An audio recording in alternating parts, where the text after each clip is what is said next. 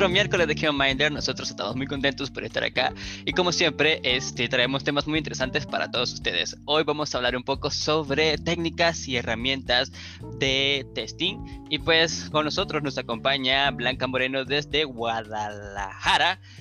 Hola Blanca. Hola a todos. ¿Qué tal Fernando? ¿Cómo estás? Ay, bien, emocionadísimo por estar aquí con ustedes una vez más.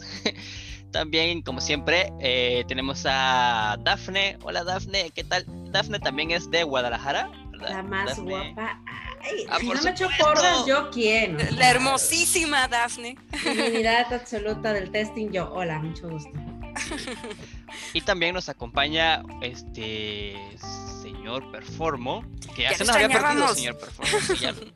ah, estas cosas de corretear la chuleta, luego a uno no lo dejan venir a jugar, entonces eh, eh, me disculpo por esta mentada chuleta, pero es que es tan rica. Ay, pero, que me doy. pero ya está aquí, ya lo tenemos con nosotros, así que vamos a aprovechar su presencia. Bien, y también tenemos un invitado especial, ¿verdad? Primera vez creo yo que nos acompaña David. Él nos acompaña desde la Argentina y pues cuéntanos un poco, David, ¿qué tal? ¿Cómo estás? ¿Qué haces por ahí? Bueno, hola a todos. Este, bueno, eso, me, dedico a algunas cosas de testing, de automations. Actualmente soy el responsable de la práctica de automations en la empresa donde laburo. Y nada, vengo, vengo a intentar acompañarlos a contar anécdotas este, sobre técnicas de testing un poco en el día de hoy. Oye, David, se nos olvidó decirte al inicio que, que, que, para el final de la sesión nos tienes que contar una historia de terror. De tu ah, hay, Digo, para que la vayas pensando, para que la vayas hay, no, hay muchas, hay muchas. me, me gusta. Ah, de hecho, traigo una tómbola con varias historias.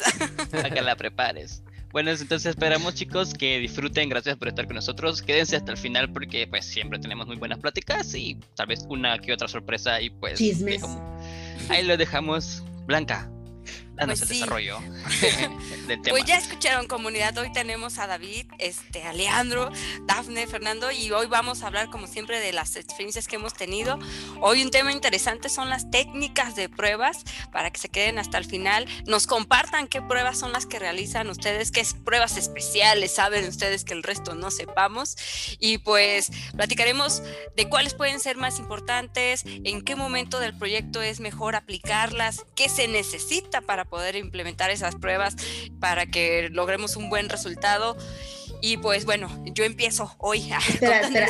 Antes de que inicies con lo que son las técnicas, algo que me ha tocado ver en muchas personas en los cursos, entrevistas y demás, que la gente no sabe distinguir entre nivel, este tipo de prueba y técnica de prueba. Pues yo creo que vamos empezando para que dejemos ya esto en claro, ¿no? Y que quede grabado. Ok, bueno, por 300 puntos, Daphne. ¿Qué es el nivel de prueba? Ay, Dios, no, a ver, yo, yo puse el tema, ¿eh? ¿Eh? bueno, está bien yo. Blanca, por 300 puntos, ¿qué es el nivel de prueba? Bueno, hay diferentes maneras de abordar las pruebas y entender este, la, la cobertura que va a tener. Entonces, cuando hablamos de niveles de prueba, hay las que son a nivel unitario o componentes, que es la prueba más pequeña que puedes hacer sobre un elemento que forma parte pues, de tu código, de tu software. Luego tenemos las pruebas del siguiente nivel que llamaríamos las pruebas de integración, donde entonces tú ya quieres ver cómo se transmite información de un sistema a otro Em, y luego tenemos las pruebas de sistema, donde dices, bueno, sí, ya vi que envía y recibe, pero ahora quiero ver un flujo completo o lo que le llamamos pruebas end-to-end para entender ya cómo se comporta en un uso natural o, a lo que está dedicado ese software. Y por último están las pruebas de aceptación, cuando tú ya realmente estás yendo en la fase final em, de entrega de tu producto y lo que tú quieres es validar con tu cliente que le estás entregando lo que él te pidió, ¿ok? Pero como decimos, las que están relacionadas con con niveles de prueba tiene que ver con la cobertura hacia la, eh, o el momento en que se pueden realizar estas pruebas, ¿no? Por eso les conoce como niveles de pruebas. Hay veces que no son necesarios esos niveles y va a depender de la madurez del software. Cuando es recién hecho, pues ¿qué creen? Hacer todas. Pero normalmente, y algo que pues mencionaba así Daphne, la mayoría de las personas eh, nada más entiende por pruebas funcionales o no funcionales. Y si bien no nada más son las únicas, incluso dentro de esos hay subcategorías o por llamarlo de una manera, eh, em, que son específicas para alguna especialización. Y bueno, para eso primero invitaría a Leandro, que ha vuelto, y que nos platique las pruebas, en este caso que no son no funcionales, no solo de performance, todo lo que hay. Así que digas nombres, nombres, nombres, nombres, estas pruebas, estas pruebas, las que te sepas. Uy, es un examen, bueno, ¿verdad? ¿Por cuántos puntos? Por una camisa de qué Más sí, esa todavía la tengo pendiente. ¿eh? Dafne. Em, bueno, de entrada, pues sí, las no funcionales son, y me pica el hígado un poquito cada que lo veo esto, pero son consideradas las de performance como tipo no funcional. Eh, el performance debe medirse en el momento que hacemos pruebas funcionales. Entonces, no funciona el asunto si no lo podemos usar rápido y fluidamente. Ese mm, berrinche de, entre tantos que generalmente hago. Pero también eh, tenemos pruebas de seguridad. Todas las eh, nuestros amigos white hat hackers, los hackers de gorro sombrero blanco, que vienen a ayudarnos a buscar todas las posibles vulnerabilidades en el sistema. Eh, tenemos también pruebas de las de caja blanca, caja negra, eh, a varios niveles, como dicen, desde las automatizadas, las manuales. Las manuales tienen toda su subcategoría de sabores de exploración, de... Ah, ¿Cómo se llama? Eh, ahorita me viene el título donde realmente se aparece mucho la exploración, pero traes a un usuario novato que nada más va a estar picándole, no sabe ni qué y tiene que fluir también eh, el sistema. Y así también tenemos infinidad de eh, tipos en los niveles en los que está la solución. Como tú mencionabas, Blanca, eh, cada una a nivel unitario, las de caja blanca, caja negra, todo es a nivel código. Ya que tienes cosas que funcionan a nivel elemento, te vas a nivel servicio o funcionalidades simples. Y ya después que acabas de ensamblar todo, te vas a integraciones, funcionales completas, negativas, eh, clic aquí, clic allá, compatibilidad, em, que si en este browser jalas, tiene también que funcionar transparentemente en dispositivos móviles. Y la lista es extensa, ¿eh? tenemos cantidades de posibilidades de pruebas y, y podría decir, todas son importantes. Todas son importantes. Y sabes que a veces cuando nos ha tocado entrevistar personas y, y bueno, no se sientan mal, pero cuando, ¿cuántos tipos de pruebas conoces? Y te dan tres, es como Junior. ¿Pruebas de sabor? no, o sea, hay muchas. Pues yo los distingo todas. Yo me acuerdo que haber leído en un artículo que decía hay más de 80 tipos de pruebas y sí me puse a verlas y la verdad es que lograron enlistar más de 80 pruebas, tipos de pruebas, ¿no? O sea, estás probando la misma cosa, pues, pero diferente perspectiva, abordarlo con otra perspectiva, otras ganas de destrucción, no lo sé, ¿no? Sí, incluso ahí ah, dentro del mundo de performance que, que, el que mencionaba Lean, eh, existen subvariantes o otros tipos de pruebas. O sea, a veces se habla de pruebas de performance, pero tenés pruebas de rendimiento, pruebas de estabilidad, pruebas de crecimiento, pruebas de disponibilidad. Este, y todo eso está como que englobado de alguna otra manera dentro de performance, ¿no? Pero cada una tiene un enfoque y un objetivo en particular y no se realizan de la misma forma. Y algo como para sumar también un poco a las pruebas no funcionales están las pruebas de, UX, ¿no? Que están hoy eh, bastante eh, de moda, ¿no? Y es precisamente vos puedes tener un sistema que, que, que funciona, qué sé yo, pero de cara al usuario no, no le transmite una buena user experience y nada, precisamente son cosas que hay que estar probando. me quedo pensando lo que dices, que ahora están de moda, es como, más bien, ya los clientes se han vuelto más exigentes y no lo digo de, que sean mala onda ni nada, solo que es muchas veces las empresas solo entregaban así, como salga, como se vea. Ah, descubrieron que eran importantes. Que hacen la diferencia casualmente, ¿no? Ajá, exacto. Tú, Fer, ¿qué nos puedes contar de otros tipos de pruebas en relación a las que se pueden automatizar? O bueno, pues tenemos las pruebas funcionales, que son las más divertidas de automatizar. pero también podemos hablar de las pruebas de integración, que también se pueden eh, automatizar un poquito, porque pues sí podemos escribir código para automatizar eh, el comportamiento de, de, cómo interactúan ciertos componentes, porque de eso se trata, ¿no? Este, las pruebas de integración, pero además de eso también ver este, este, cómo se, cómo se comportan eh, las conexiones de interfaces entre ellas. También se pueden este, hacer automatizaciones a, nivel de código eh, en la parte de, las pruebas de integración. Y bueno, creo que las pruebas peer-to-peer, que son casi iguales que las, que las pruebas funcionales, que, se tratan pues de probar ah, de manera, este, casos de uso, mejor dicho, mejor casos de uso, eh, sí, podemos este, automatizar. Obviamente todo eso pasa por un proceso de análisis manual antes de llegar a, incorporar o crear un código de una manera estructurada. Eh, recordemos que no podemos sentarnos a escribir código sin antes saber cómo funciona la, cuestión eh, en sí y sin estar preparados con, con, escenarios ya previamente analizados y saber qué tipo de resultados vamos a esperar y, y qué tipo de datos podemos utilizar para poder este, crear un script de pruebas. Entonces, pues ahí vamos con eso. Pregunta de examen. ¿Todos los tipos de prueba aplican a todos los niveles de prueba? Todos los tipos. No. ¿No? ¿Por qué? si vas a decir algo, tienes que tener respaldo, ¿sí? Ah, fue una pregunta cerrada, digo yo. No, sí, ok, no. La, pregunta era de sí o no, no era de explique. Ok, sí o no y explique su respuesta fundamental. les voy a dar un ejemplo rápido. No puedes hacer una prueba manual o de exploración en un código, que es donde deberías de hacer solamente la prueba unitaria. Entonces no podemos estar mezclando eh, gasolina diésel en motores premium, no sé cómo sea en otros lugares, pero si hay pruebas que son específicas a ciertas capas y a ciertas eh, áreas y funcionalidades de nuestra aplicación. Al mismo tiempo, como yo no haría eh, pruebas de performance a, no sé, tal vez... botones.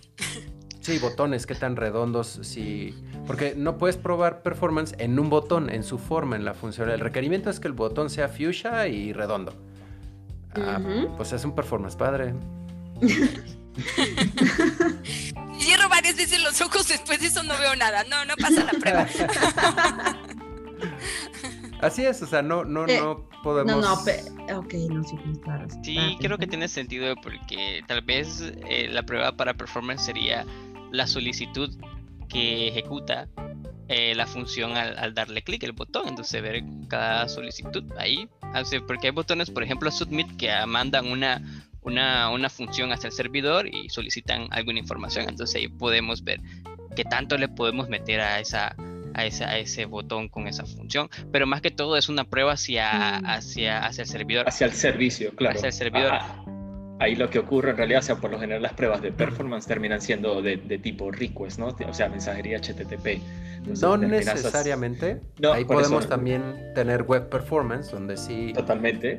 Tal vez nos interesa ver qué tan rápido se pinta el supuesto botón. Se renderiza, puedes tener eh, también inclusive qué ocurre si tenés mucho JavaScript en ciertos componentes y precisamente a lo mejor un, botón. Entonces, bueno, ¿qué ocurre si yo interactúo muchas veces con este botón y no se me cuelga la aplicación? O termina siendo toda esta parte de responsive, de tiempos de carga en una aplicación, etcétera. Está eh, escuchando comunidad que si usted cree que al botón nomás le iba a dar clic, ¿no? Si hay, tantas cosas que ese botón. Pero bueno, también es, hay, que entender que, eso, qué, qué, funcionalidad tiene ese botón, que, cuál sería el el scope del negocio en ese aspecto, o sea, si es una aplicación de tipo para eh, público final o si es una aplicación directamente de uso interno dentro de la organización. Por lo general, por lo general es triste, es triste decir esto, pero por lo general las aplicaciones de uso interno son las que más sufren en temas de performance eh, y en, temas de testing. ¿Por qué? Porque dicen, bueno, esto no lo, no lo estoy exponiendo a, este, a usuarios finales y bueno, lo que me importa es que pueda gestionar los tickets, un back office, etcétera, ¿no? pero te termina ocurriendo cosas como que estás llamando a un call center que necesitas tener un sistema y entonces cuando el operador te dice, bueno, aguarde un instante mientras procesamos, mientras busco la información. Y entonces quedas ahí todo ese tiempo. y el performance de la llamada es horrible. No, la verdad uno como usuario final está con una angustia de ya se, me va a colgar en cualquier momento, no le importo como usuario. Nadie me quiere. Ahora, podemos recordar también, ahorita que hablamos de que si todas las pruebas se aplican a todos los mismos niveles, este, cuando trabajamos con Jerkins y con Cucumber, creo que eso va dirigido a otro, a, pruebas de, de, comportamientos y es un poco muy distintos a las pruebas de alto nivel que tenemos para pruebas funcionales que hacemos con Descafé o con Selenium. Sí, sí. Sí, de hecho, este, incluso hay, yo, yo conozco una empresa que se llama Honestic y ellos ah, eh, son muy buenos en hacer pruebas automatizadas solamente para validar cuestiones visuales. Este, no sé, porque su especialización son e-commerce y entonces el catálogo lo están alterando constantemente, las promociones lo están alterando constantemente, entonces ellos ya tienen desarrollado pues su ahora sí que su framework, sus técnicas para poder lograr esto en cuestiones de, ¿sabes qué? Le llama al cliente y dice, hoy voy a subir un nuevo catálogo y ellos en, cinco minutos que están corriendo sus pruebas inmediatamente que subieron el catálogo pueden detectar si algo ya se ha roto, ¿no? Sin necesidad de una exploración manual, pero ya ellos logran esta parte donde no, ya no hay que profundizar en pruebas funcionales, simplemente lo que está sigue funcionando con nuevos datos, ¿no? Pero lo prueban de manera visual. Sí, o sea, la automatización em, es, visual, pues tienen que estar los elementos en relación a la página, lo que ellos necesitan que se vea, que la imagen se despliegue, ¿no? Los zooms que luego les, puede dar uno a, ciertas cosas. Este, o sea, en, en detalle es funciona, ¿no? Pero eh, finalmente son elementos que visualmente deben aparecer, porque si entras a un e-commerce y no los ves, este, no, no compras, pues. O los, visualizas, o los visualizas de, manera errada. Me pasó, no es una historia, no, me quiero adelantar el final y no, no forman parte de la Así que no se asusten con esto, no es de terror. pero, eh, pero justamente me pasó en un proyecto hace algunos años atrás, donde estábamos haciendo automatizaciones web eh, con Selenium y con un browser la aplicación se nos veía de manera perfecta y con otro browser la aplicación se veía distorsionada. Funcionaba, inclusive Selenium interactuaba con todos los elementos, pero vos veías este, los campos de texto, los botones, todos distorsionados. Funcionaba, o sea, ahí estaban los elementos y claro, Selenium no, no es para, precisamente para ese tipo de pruebas, simplemente detectan el domen elemento y lo interactúa pero había un problema ahí de, eso, de visualización, de user experience, donde precisamente con Selenium no vas a poder resolver eso y vas a tener que utilizar otro tipo de herramienta que esté orientado para pruebas de UX. Y alguien tuvo que haberlo notado además. Sí, justamente lo noté yo porque fue irónico porque eh, cambiaron el identificador del elemento y saltó la evidencia del screenshot y cuando veo el screenshot digo, che, pero ¿por qué la página se ve así? y, empezamos a, rastrear y nada, justo era un tema del, navegador, eh, no recuerdo con cuál ocurría, si era con Firefox, con Chrome, no recuerdo porque ejecutábamos con los dos navegadores. Eh, y era eso, era algo propio del navegador, que era un plugin propio del, framework con que el equipo de desarrollo estaba trabajando. Oye, tú, David, tú que estás más del lado de delivery, ah, o sea, como la última capa de entrega. Tú que eres el invitado. Tú que eres el invitado y que estás ahí. Bueno, ¿cuáles son, cuáles llegan a ser estas pruebas que, que ya estás pues entregando a producción o algo así? Y es de, ay, estas pruebas, tan, aunque no necesariamente eran parte de los requerimientos, que aunque no necesariamente era algo que querían pagar ahora, ¿no? Pero definitivamente hacen falta. ¿No? Que ya, no son las funcionales de que, valida el campo y que existe la etiqueta. Bueno, para mí precisamente las pruebas más importantes en, una fase final de, una entrega o de un proyecto, eh, o eso, no entregable, es precisamente las pruebas de performance, ¿no? Todo lo que tiene que ver con esas pruebas no funcionales. Siempre tienden a dejarse de últimas Y eso por, por, una razón, ¿no? Porque necesitas tener un ambiente estable, ¿no? Porque tu sistema tiene que estar de alguna otra manera maduro, pero son las que en muchas ocasiones este, o se obvian o se ejecutan en un ambiente que no es similar a producción, entonces por ende tenés especificaciones de configuraciones, de hardware totalmente distintas y como yo digo, para mí las pruebas de performance son pruebas de user experience y son pruebas de funcionalidades. ¿Por qué? Porque si bien vos puedes tener un sistema que funciona, no sé, suponte un e-commerce que haces la venta, ¿qué pasa cuando tenés 200.000 ventas en un segundo, en un minuto y se te colapsa el sistema y se te caen los servidores? Y dejaste de vender. Y dejaste de vender, exactamente. Entonces eso se traduce en pérdida para, para el negocio y bueno, precisamente es como que no tuviera funcionando el sistema. Entonces, para mí, precisamente todo lo que viene a ver hacer pruebas funcionales, eh, perdón, pruebas de performance o no funcionales, eh, son las que a veces se, dejan de últimas, las que se olvidan y las que tienen una alta criticidad.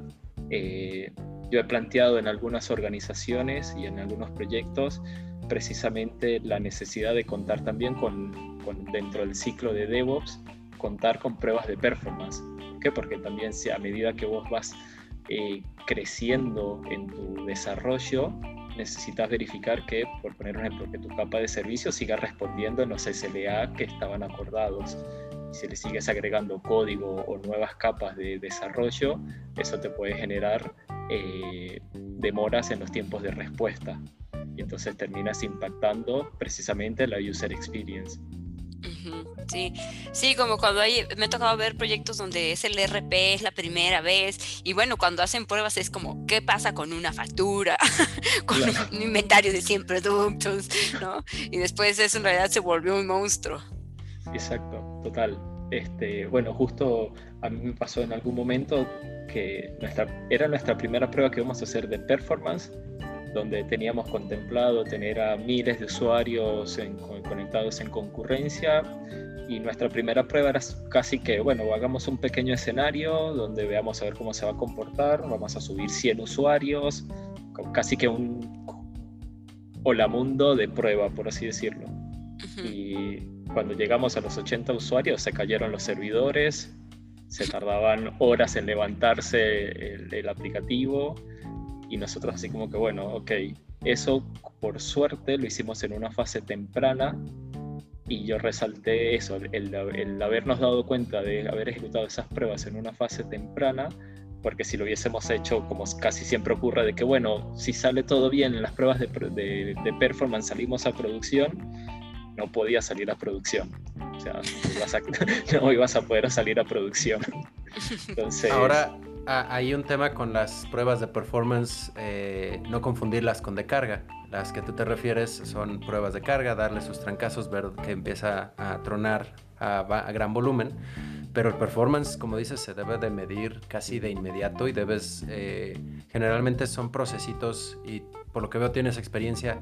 ¿Te ha tocado alguna vez que te piden, oye, automatiza para carga estos 10 procesos y tú ves de esos 10, 3 que dices, esto apesta, no necesito cargarlo y sé que el performance es malo y muy probablemente va a tirar todo el sistema si tratamos de cargarlo. Ese tipo de pruebas de performance donde pruebas y mides qué tan bien responde cada uno de los elementos se tiene que hacer tempranamente y sin eh, generar carga, nada más un usuario, un clic. Todos hemos llegado a un sistema donde lo empezamos a usar, le damos clic y, ah, talento, mm, ahorita reacciona y soy el único en el sistema.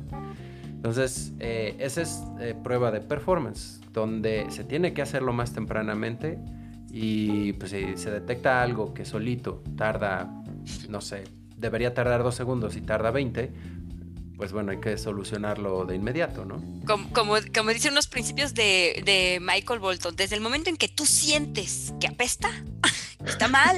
Ahí ya hay que comenzar a levantar Te frustra, te enoja, eso está mal, eso es calidad. Y, ahí precisamente, o sea, como mencioné, lo, que dice Lean es totalmente válido, no son pruebas de performance o de carga dependiendo del contexto, y, lo mencioné al principio, ¿no? Eh, dentro del mundo de performance se engloba todo este tipo de cosas, tenés volumen, rendimiento, estabilidad, etc. Eh, y el problema que menciono de cuando se dejan este tipo de pruebas al final es eso, de que a lo mejor es un problema de código. Me pasó, che, hay un problema de memory leaks. Memory leaks es eso, consumo memoria y no la libera, el sistema no la libera. Y eso no es un problema que lo vas a resolver con hardware, eso es un problema que, que tenés líneas de código, clases, creaciones de objetos que, que están consumiendo código y, o sea, memoria y no la están liberando. Y ya si estás en una fase final, el equipo de desarrollo ya está casi que embalando, me voy de vacaciones, yo ya estoy entregando, no me busquen y no. Ahora les toca a los QA, que ellos prueben y se arreglan.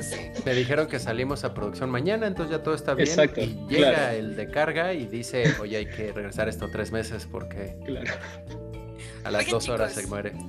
Ahora, una pregunta, ahora, ¿cuáles creen que sean las pruebas que no necesariamente son las primeras que pones en una estrategia. O sea que idealmente con presupuesto militar y así, lo harías.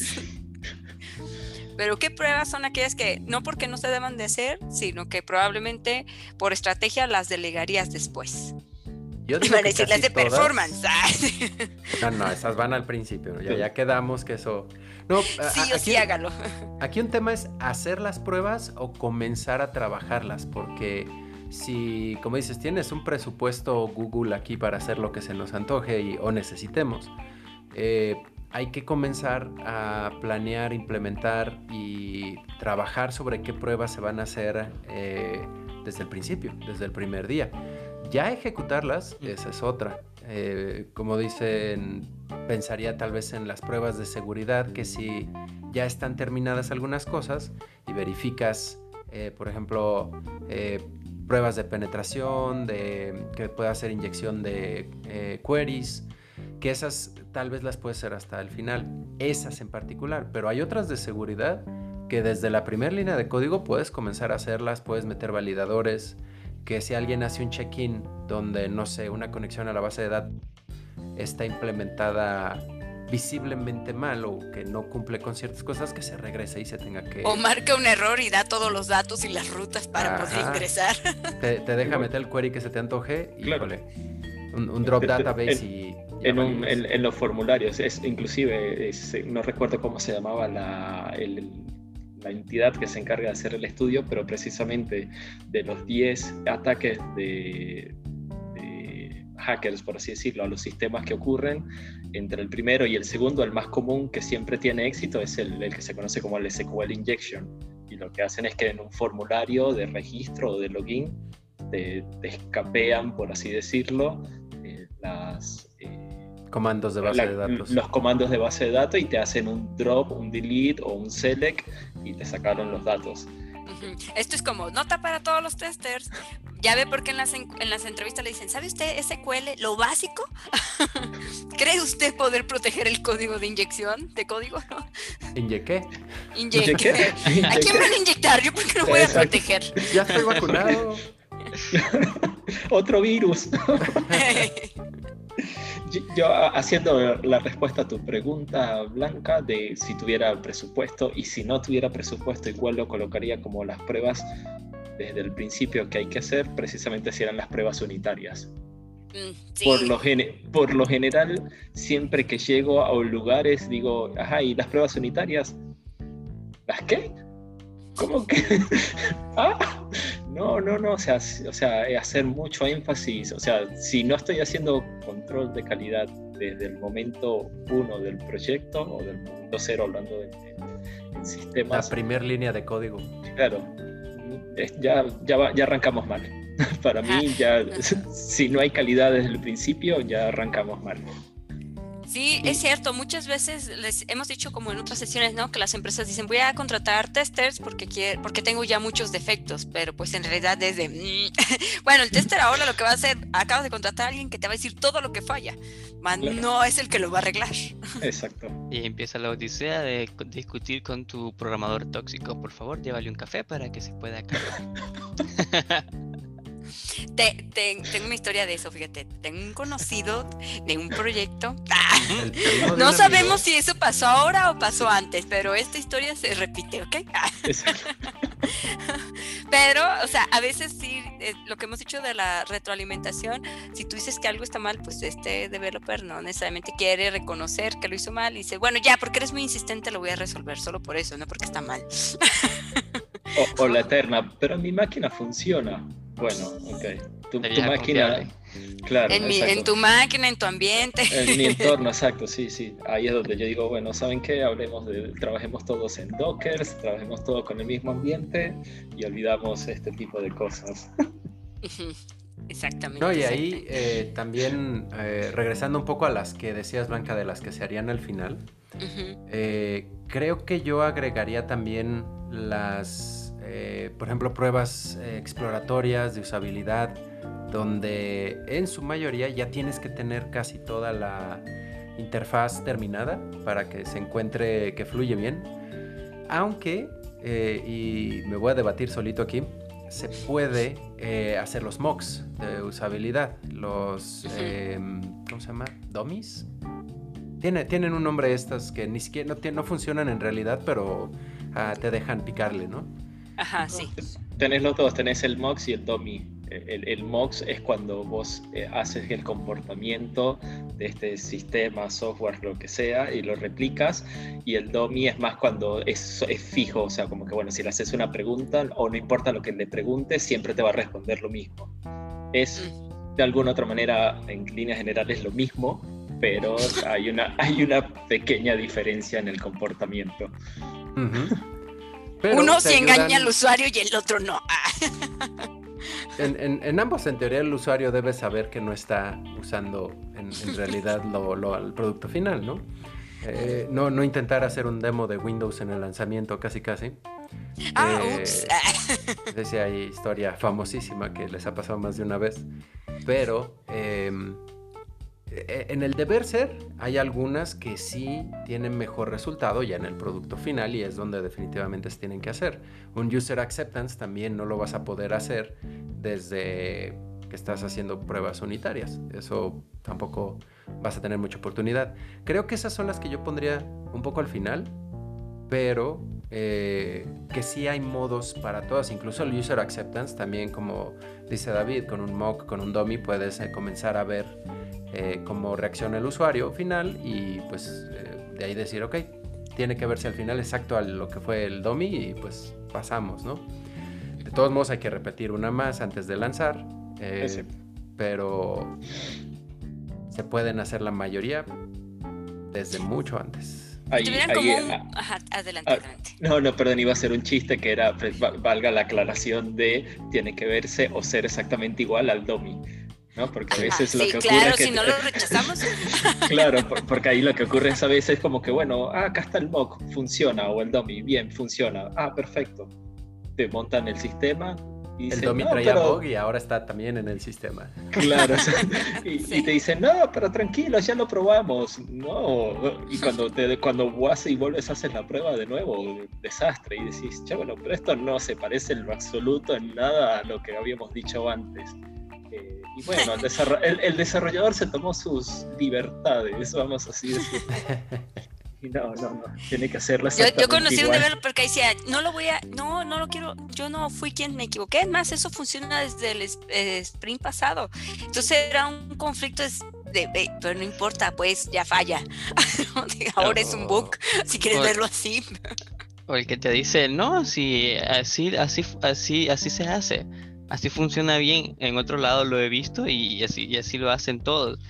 Yo sé como que, pues, bueno, entonces... Como el amigo borracho, mi amigo toma, yo también, ¿por qué no? claro, si, todos se lanzan por un precipicio, entonces vos también te vas a lanzar por uno.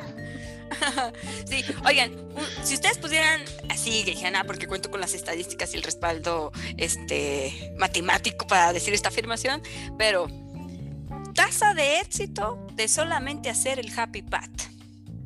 ¿Cuántas veces van a retrabajar o qué tanto se puede extender un proyecto por solo hacer pruebas del Happy Path? Una cifra. Yo diría, al menos del trabajo, si lo hicieron por Happy Path, este, lo van a terminar haciendo tres veces otra vez, ¿no? porque de eso van a después salir un montón de efectos, de esos ya que los arreglen hay que volver a hacer pruebas y de así como ir filtrando, al menos tres veces lo van a tener que hacer. ¿Ustedes qué dicen? Ahí es un balance en el, happy path y el exhaustivo, porque también eh, me ha tocado ver varios equipos que se están desviviendo en hacer pruebas muy, muy exhaustivas, pero casi, casi de la prueba de que el cursor eh, cambie eh, sobre esto y que cambie aquí y que cambie allá.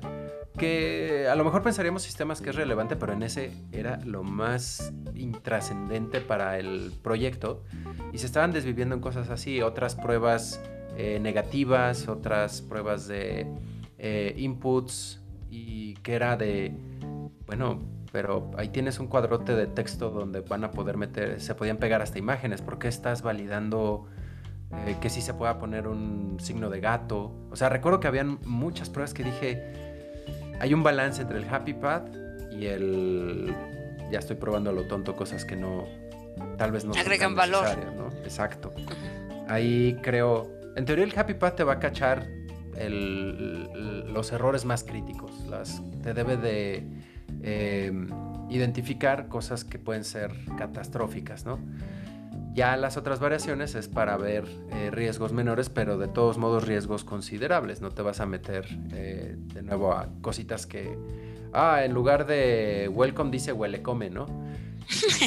este, pues sí, está, se ve mal, pero no es catastrófico, ¿no? ¿Tú qué dices, David?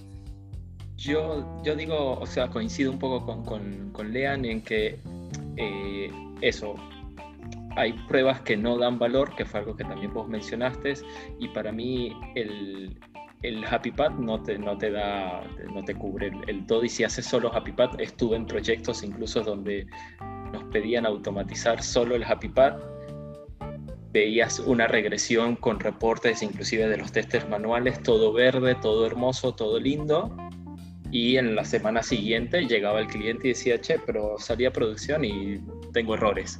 Y sí, obvio. O sea, si solo nos quedamos con el Happy Pad. solo probamos el Happy Pad, era claro, obvio. Entonces, sí, obvio. Entonces, eh, el, Happy Pad, como menciona el Leandro, o sea, solo te va a dar la, la, o sea, la criticidad, o sea, esos, esos es, casos de prueba o esos posibles bad que son críticos para el negocio. Que bueno, si, si estamos hablando de un e-commerce, tu Happy Path va a buscar que puedas seleccionar productos, agregarlos al, al carrito, comprar, pagar, etc. Ahora, para mí también tiene que haber una, una mezcla de eso, cuáles son las visiones y la necesidad que tiene el negocio. Bueno, por poner un ejemplo, eh, por lo general, ¿cómo, ¿cómo pagan? ¿Pagan con tarjetas de débito? ¿Pagan con tarjetas de crédito? Estar asociados también un poco con las estadísticas. Eh, ¿Cómo me compran? ¿Van y buscan el producto por la barra de búsqueda y van seleccionando?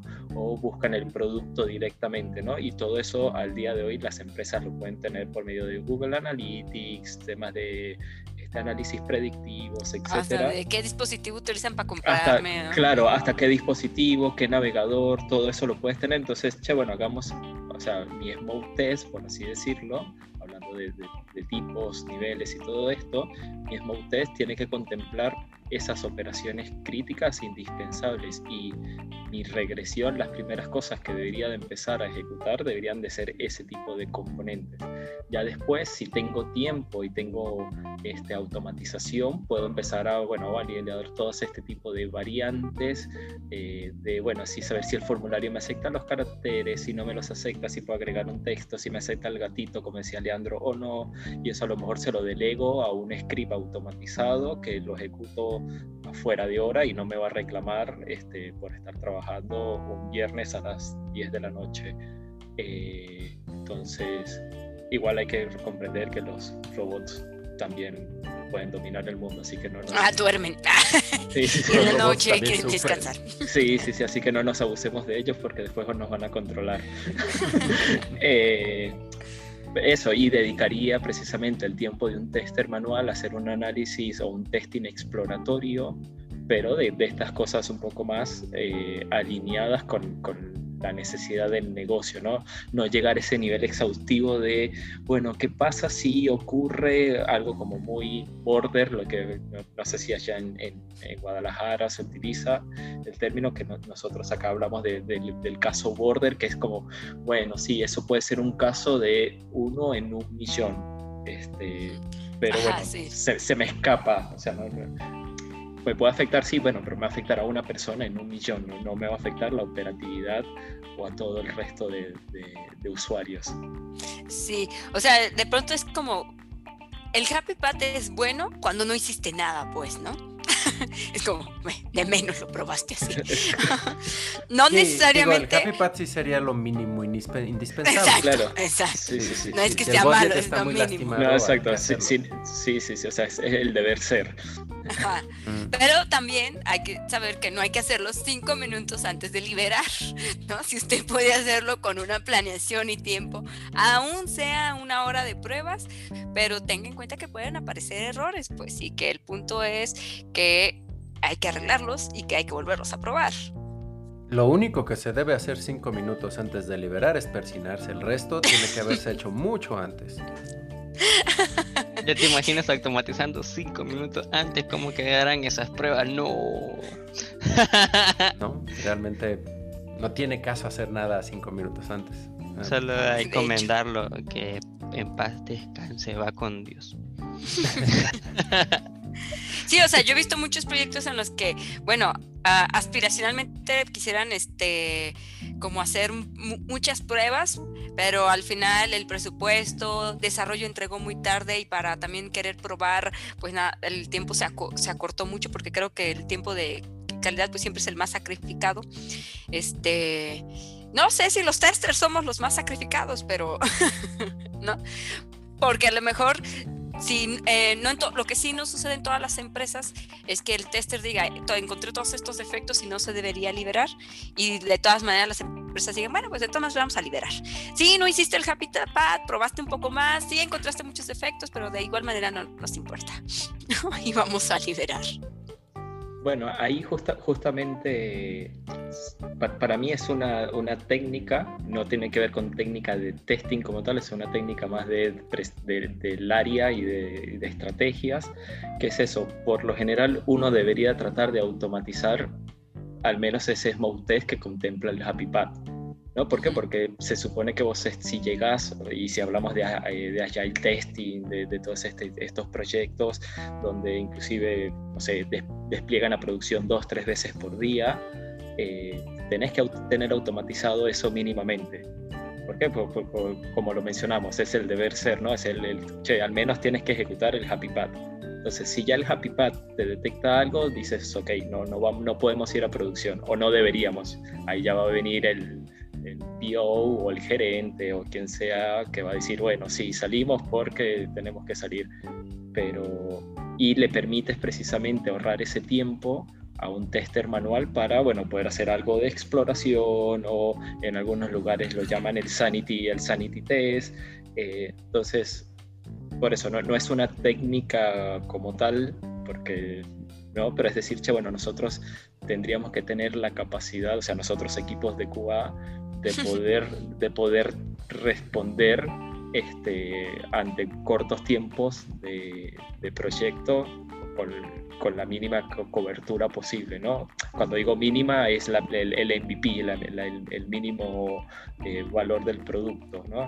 Entonces, no, no, no, deberíamos de cerrar el proceso de liberación sin al menos haber ejecutado este set de casos de prueba. Entonces ahí para mí la automatización es donde juega un papel muy importante. Sí, ahora digo, uh, leyendo un poco de lo que nos comparten las personas que están viendo la transmisión, digo, si, ya hablamos de pruebas que creemos que este, son necesarias, ¿no? Del Happy Hay pruebas que podríamos dejar al final, pero hay pruebas que le van a agregar eh, valor al negocio como hemos dicho, las de usabilidad, también están las de accesibilidad, que yo creo que las de accesibilidad son las que luego menos, este, bueno, seguridad y accesibilidad. son las que menos este, se implementan, ¿no? Incluso he visto proyectos donde el producto en estructura, en el front-end, se ve bien, pero como no hicieron pruebas de performance, es súper lento, este, no tiene tooltips que te diga si estás picándole o no al botón, si ya se fue el envío o no, ¿no? Simplemente sucede, ¿no? Eh, te da angustia a uno como usuario, piénselo así.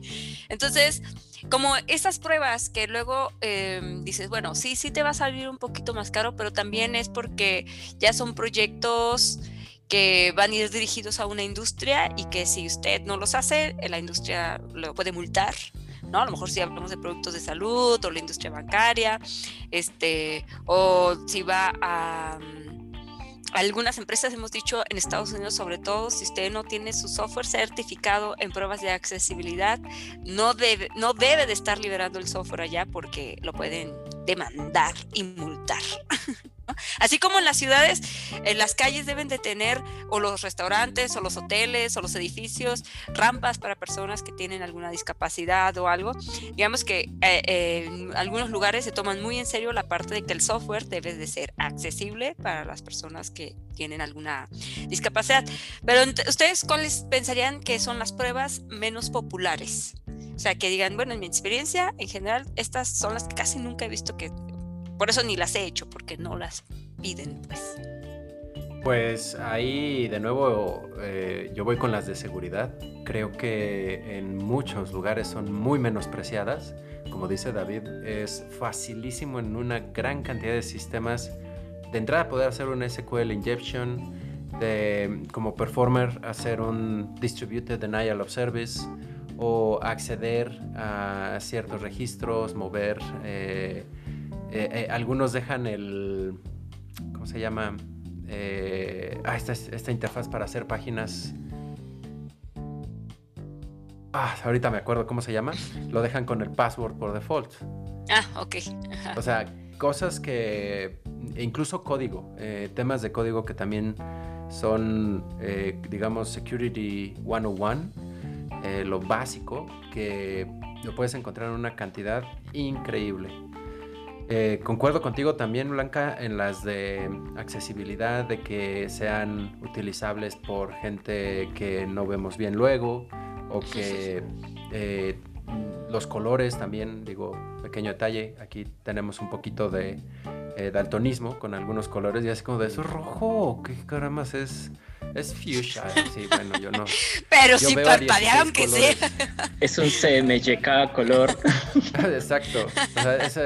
Eh, y, es broma, pero hay veces en aplicaciones que yo tengo que ir a usar el gotero para ver qué color es con el pantone y entender qué, está pasando en la aplicación. y que me lo diga en texto porque sigo sin verlo. Sí, tengo que aquí hablarle. Eh, Oye, mujer, a ver, ¿esto qué color es? es vino. Eso no es comida. Odio que le digan a los colores nombres de comida. Eso es un pecado, ¿no? No me ayuda. Color tomate. Sí, sí, tomate sí Maduro después de tres meses. Exacto. Sí, ese, ese ya, ya entonces es cafezoso, es que en mi rancho son de ese color. O sea, ¿Con, leche O, o, puro? Ajá. es color café con leche, pero a mí me gusta cargado. No sé. ¿Qué tan oscuro debe ser? Exacto. Entonces, eh, creo que esos dos pensaría yo que son lo, de los más menospreciados. El usability también he visto muy pocos lugares que traigan a gente de fuera. A ver, incluso hay un libro, Steve Camp, creo que se llama el autor de No me hagan pensar, donde dice eh, niños traerlos a pruebas de usabilidad es buenísimo que van a picar y van a hallar huecos eh, o no les va a hacer sentido, ¿no? Y en teoría creo que es de las em, características que tenía el iPhone, que hasta un niñito eh, analfabeta de África te lo comenzaba a poder usar sin gran problema y muchas aplicaciones no tienen nada de nada de pruebas en este sentido. Esa creo que es otra em, que es crucial porque en su mayoría en nuestras aplicaciones deben fluir con quien sea. Y, voy a extenderlo un poquito. Recuerdo que he visto videos de algunos, no sé si son orangutanes, que les dan un iPhone y son viciosos del Instagram y están foto, foto, feliz horas ahí, adictos peor que uno. Bueno, no sé. La adicción de uno es fuerte. no, estar cañón, sí. Oye, pero eso es como cultural, no sé si a diferencia de Latinoamérica, Europa, Estados Unidos, Asia, eh, allá sí hacen ese tipo de pruebas, ¿no? en, otras islas. en otras islas, en otros mundos, he escuchado que. En un universo paralelo. Eso, en un universo paralelo he escuchado que esas pruebas sí las hacen, sí o sí las hacen, ¿no? No entiendo si aquí por cultura no las hacemos o por qué. Puede ser, un, puede ser un tema cultural, puede ser un tema precisamente como mencionaba a lo mejor Blanca, de que a lo mejor eso, en, ciertas, en ciertos lugares como en Estados Unidos, te, por ciertas legislaciones te obligan a que vos no puedas salir a producción si no tenés eh, cierto estándar de accesibilidad, ¿no? por poner un ejemplo. Eh, como lo mismo como ocurre con, con, temas de seguridad, como que bueno, si vos sos una, una aplicación bancaria y bueno, vos deberías de tener ciertos certificados ISO, etcétera. Eh, yo tal, cual como menciona eh, Leandro, de, de, las pruebas que menos he visto, eh, precisamente son las de seguridad. Y por lo general las pruebas de seguridad no se hacen y no se tiene en cuenta hasta que ocurre precisamente un evento de, de, sensibilidad de datos, etc. Inclusive, bueno, precisamente la, la serie eh, de Mr. Robot habla un poco también de, de, eso, ¿no? De que era una empresa que se dedicaba a temas de seguridad y nadie se lo tomaba en serio hasta que ocurría algo. Eh, en esas creo que también agregaría las de carga, ¿eh? Claro, y, y esta, eso, no, no, tienen el mismo nivel de, de, seguridad, porque a veces, dependiendo del contexto, sí son un poco más consideradas, pero eso, detrás de ellas, eh, de, las de seguridad, vendría para mí todo lo que vendría a ser carga, estabilidad. Y a veces, o sea, lo, lo que mencioné al principio, a veces decimos, sí, bueno, hicimos una prueba de carga, una. Una, ¿no? O, un grupo de cargas, ¿no? Cargaste con, Bueno, pero ¿y qué pasa si tenés un problema de disponibilidad? Se te cae un nodo de tu aplicación. Entonces vas a recibir toda la carga en un único nodo. ¿Cuánto tiempo se, cuánto tiempo se tarda tu nodo en levantarse? Cuánto, cuánta, cuánto hardware o si tenés un balanceador, qué, qué, tan capaz es, o sea, está bien la configuración del balanceador, está haciendo un uno y uno por cada usuario o te sobre, está sobrecargando más un, un nodo o un servidor. Este, ¿Sabes otra ahorita que lo mencionas que me acaba de venir también que es muy menospreciada, las pruebas de caos y estabilidad? Esas también importantísimas y que ahí sí creo que son poquitititas las empresas que conozco. De recuperación, o sea, bueno, ok, ya se te vino todo abajo y... Exacto. Tienes mecanismos, este, sabes qué va a pasarte si se... Si, y, y ahí famosísimo Netflix que empezaron con eh, el el chango del caos, el Chaos Monkey, le decían. Así. Que crearon su programita que iba pagando servicios, iba pagando cosas y la tarea de los testers y, programadores era de crear mecanismos para garantizar que no los matara el chango. Suena feo, pero... Eh, recuerdo haber leído... Muchos muertos. recuerdo haber leído ese artículo por lo que le ocurrió precisamente a Claro México en, eh, en el Mundial de Fútbol no en el último, sino en el anterior, precisamente porque, claro, quería, bueno, transmitir vía streaming todos los partidos, qué sé yo, y colapsó.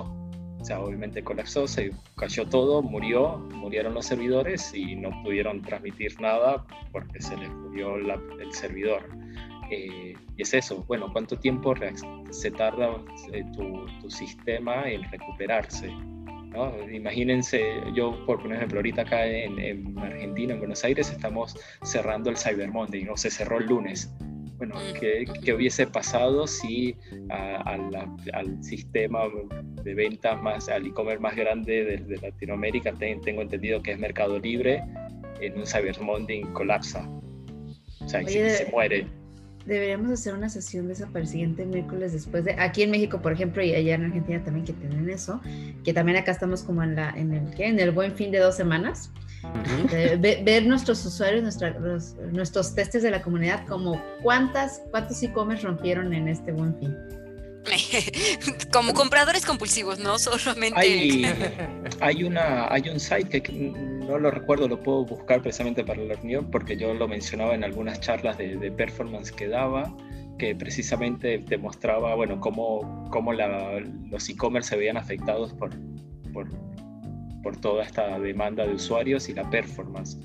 Y, y, lo, y lo actualicé para dar las charlas más recientes por el tema que pasó con, con el COVID Acá en, Buenos Aires, los, todas las cadenas de supermercado, cuando arrancó la pandemia, colapsaron y se caía el sistema y a veces no podías ni siquiera hacer las compras de supermercado, porque claro, era todo el mundo decía, bueno, estoy en confinamiento, no puedo salir a hacer compras y necesito abastecerme. Claro, comprar en línea y los supermercados no, no, no estaban preparados para eso. Sí, ya sé. Este, algo que me, comentaba alguien es esta parte de por qué unas pruebas se hacen y otras no. Eh, lo que decía Dafne en relación a, eh, aparte del dinero y si es la isla europea o la americana o, el o, el universo. El universo. el universo.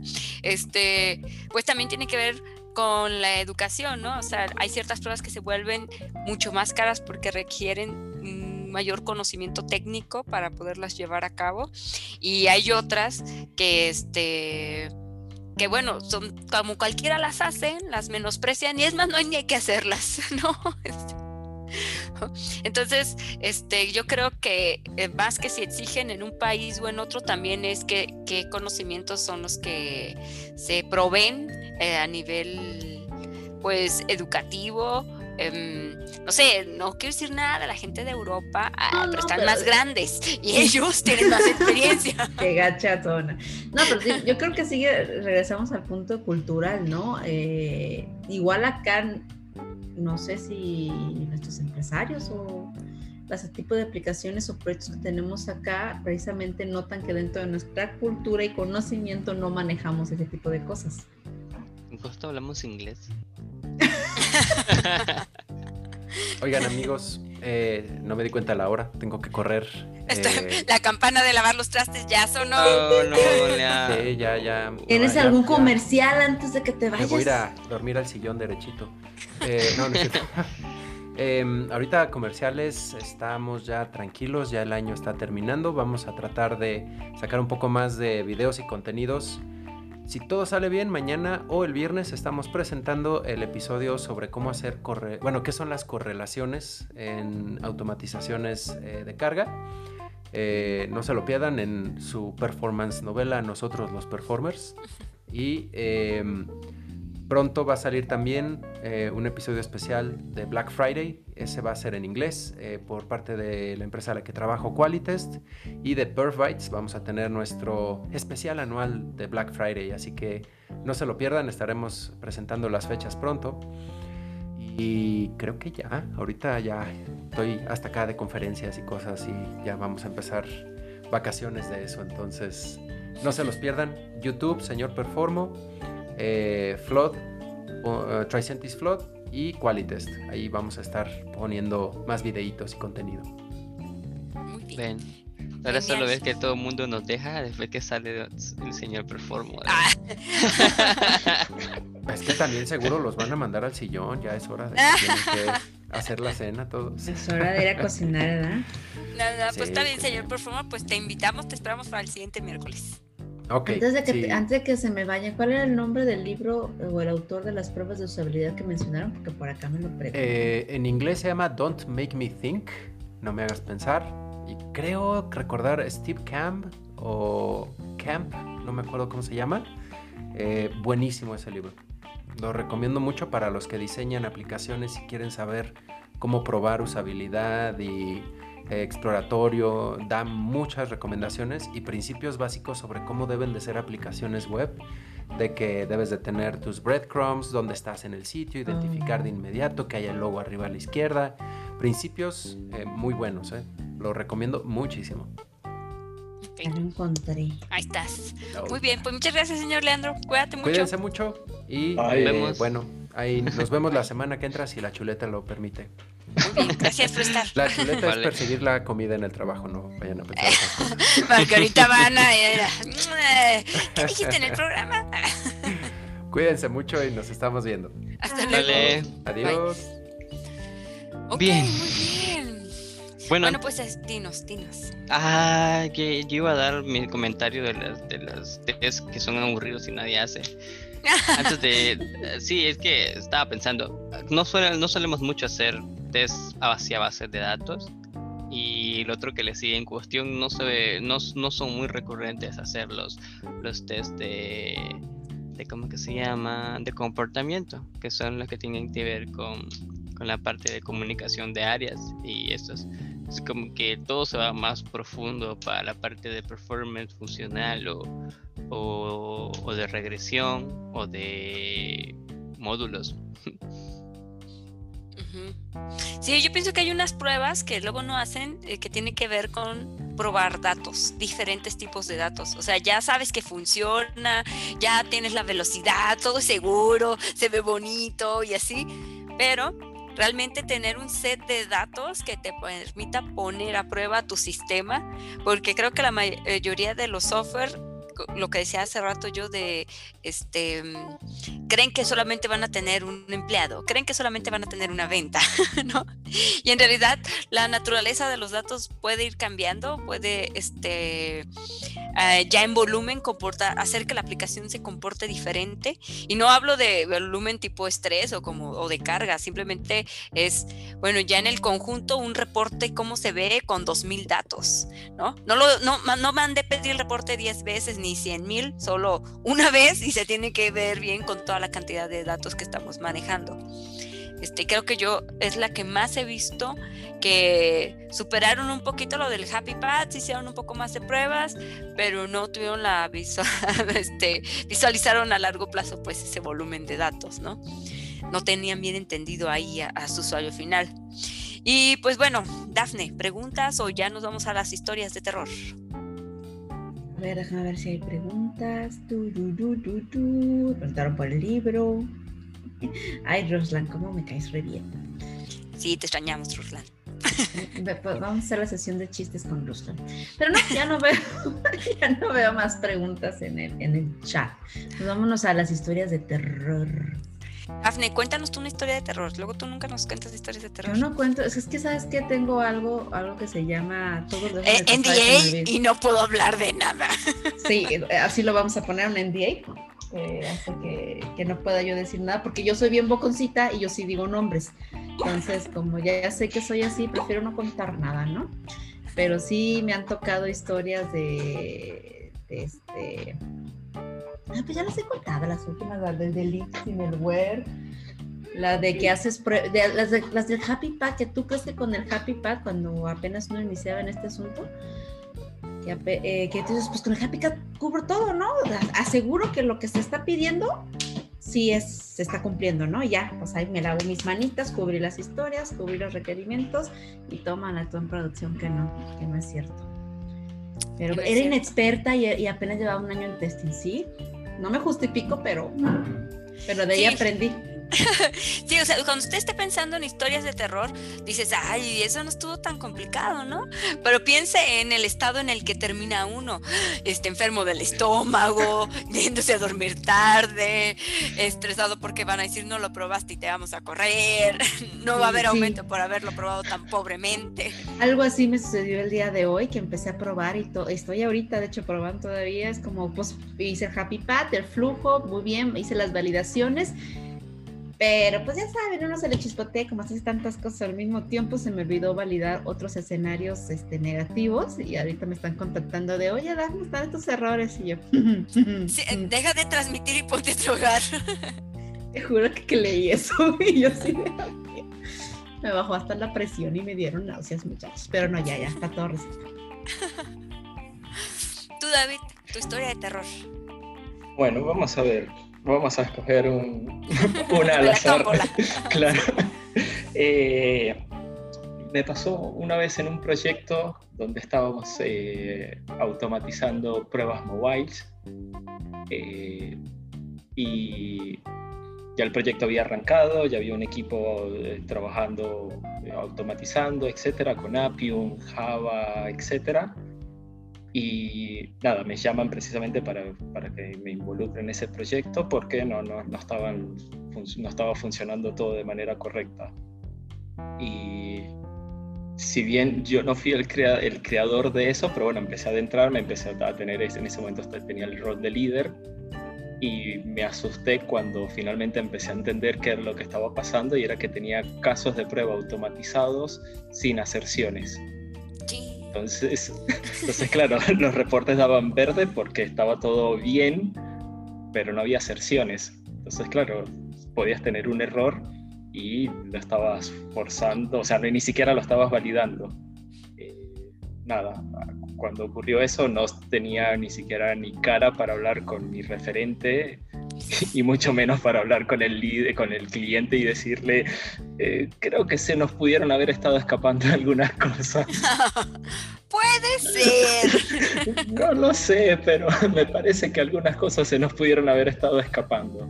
Eh, así que nada, para mí en ese momento fue terror, fue pánico.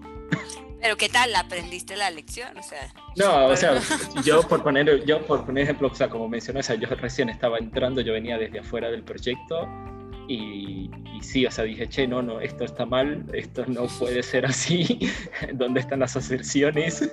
Eh, y nada, lo, por, suerte lo charlamos, yo lo que, lo que me llevé ahí como lección aprendida es siempre reforzar, o sea, obviamente el automatizador no, no, tenía mucha experiencia, entonces bueno, lo que, lo que siempre refuerzo ahí con los chicos es, se recuerden que la clave de la automatización es la aserción, o sea, mínimamente tiene que haber, aunque sea una aserción en el test case. Que es la no record and play, como le han dicho antes. Claro, no, no, no, no, no, no, no. Y asegurarse de que están interactuando con los elementos que tienen que interactuar, porque también he visto eso. No, pero hace clic y no sucede nada. Uh, qué raro, pero y abrimos la aplicación y manera manual, pero funciona. A ver, y cuando ves el expad o el elemento dices, che, pero no le estás dando clic al elemento, no le estás dando clic al botón, le estás dando clic a cualquier otra cosa. Entonces, oh, nada, pero en, ese caso como historia de terror, para mí, eso, yo en ese momento me asusté muchísimo por, por ver que los test case automatizados no estaban haciendo su trabajo. Ya sé, no, yo mi historia de terror es que alguna vez cuando hice la planeación de pruebas, Em, no consideré, bueno, yo pensé que eh, por novato, ¿no? Siempre le pasa a uno por novato en estas cosas, pero yo pensé que sí hice pruebas de Happy Path, sí hice un poco más de otros escenarios, pero eran, precisamente fue cuando ya aprendí a hacer pruebas de inyección de código, ¿no? Porque era de, eh, pero el punto es que no había un requerimiento que lo expresara, ni nadie lo había dicho, más bien era como, Blanca, era obvio que lo tenías que hacer, ¿por qué, te lo tenía que aclarar además? ¿Por qué no lo hiciste? Entonces, ay Dios, o sea, yo pienso que de, esos aprendizajes cuando dije, no, tengo que empezar a ver qué hace un tester, a ver, qué es todo lo que debería yo estar sabiendo para probar. ¿Y tú, Fer? Historia de terror. Ah, pues no sé, ya creo que todas las he compartido, ya se me acaba. Ay, ya, ya no, tengo, eh, eh, no le tengo miedo a la vida. le vas a tener, tú tranquilo. Pero mira, Rusa nos cuenta una historia de terror de la vida real. Ah, vale, La vida real, oye, todas fueron reales, Daphne. Ah, sí, cierto, perdón. Yo dije, un momento. Dice, en el conteo de votos del PREP hicieron mal la fórmula porque no tomaron en cuenta las casillas especiales y daba más del total. Desde entonces se sabe que los del INE trabajan con tantas ganas que dan más del 100%. Hace tantas historias de este, votaciones. Para mí no puedo hablar. Sí, pues está bien. Pues bueno, pues muchas gracias a todos por escucharnos, por acompañarnos hasta ahora.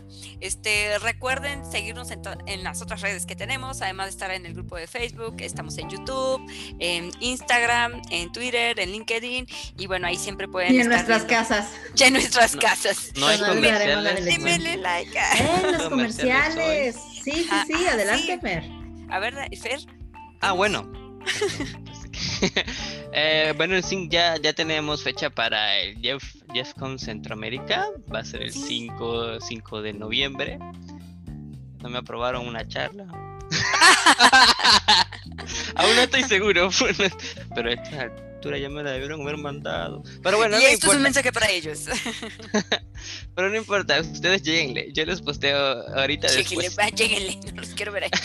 despuésito, despuésito de la transmisión, les posteo el link de información para que se vayan a dar su vuelta. Y pues vamos a tener expertos de toda Centroamérica, eh, tecnología Java, integración continua con testing sobre Selenium, con TSNG y otras barbaridades más de tecnologías con, Java.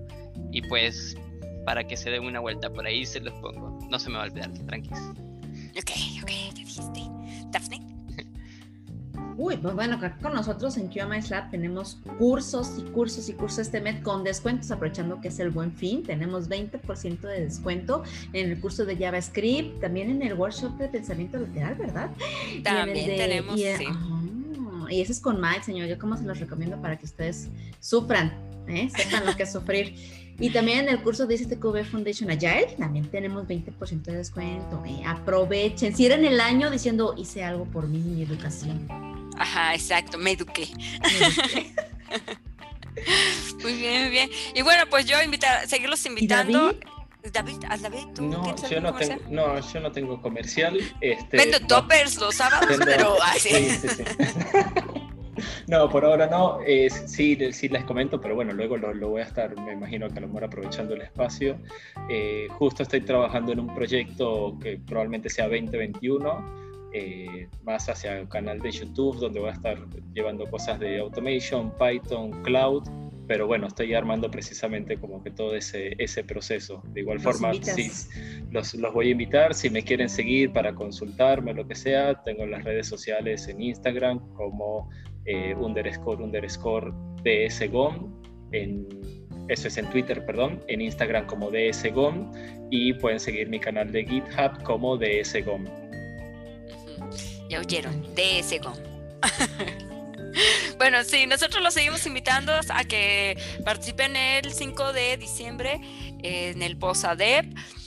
Ya se están cerrando la fecha para entregar este. Todavía puedes participar en otro lado, Fer. Manda tu plática.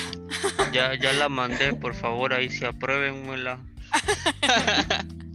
No, sí, donde eh, Posadep es un evento organizado por varias comunidades donde hay de todos los temas, en, tanto de desarrollo como de UX, de DevOps, este, de, obviamente de calidad, que espero que estén mandando sus propuestas para que puedan participar. Y el evento es totalmente gratuito, va a ser online para que si, bueno, no quieren dar charla porque les da vergüenza, al menos véanlo para que aprendan más, ¿sale? Así que bueno, comunidad, muchas gracias por acompañarnos. Recuerden vernos cada miércoles, siempre tenemos muchas cosas de qué hablar, nos encanta el chisme. No. no, pero nos encanta más aprender. Entonces, por favor, síganos y no se lo pierdan. Así que hasta luego, bonita noche a todos y nos seguimos viendo. Hasta, luego. Gracias, David. Gracias, Fernando. chao. Ya estamos fuera del aire.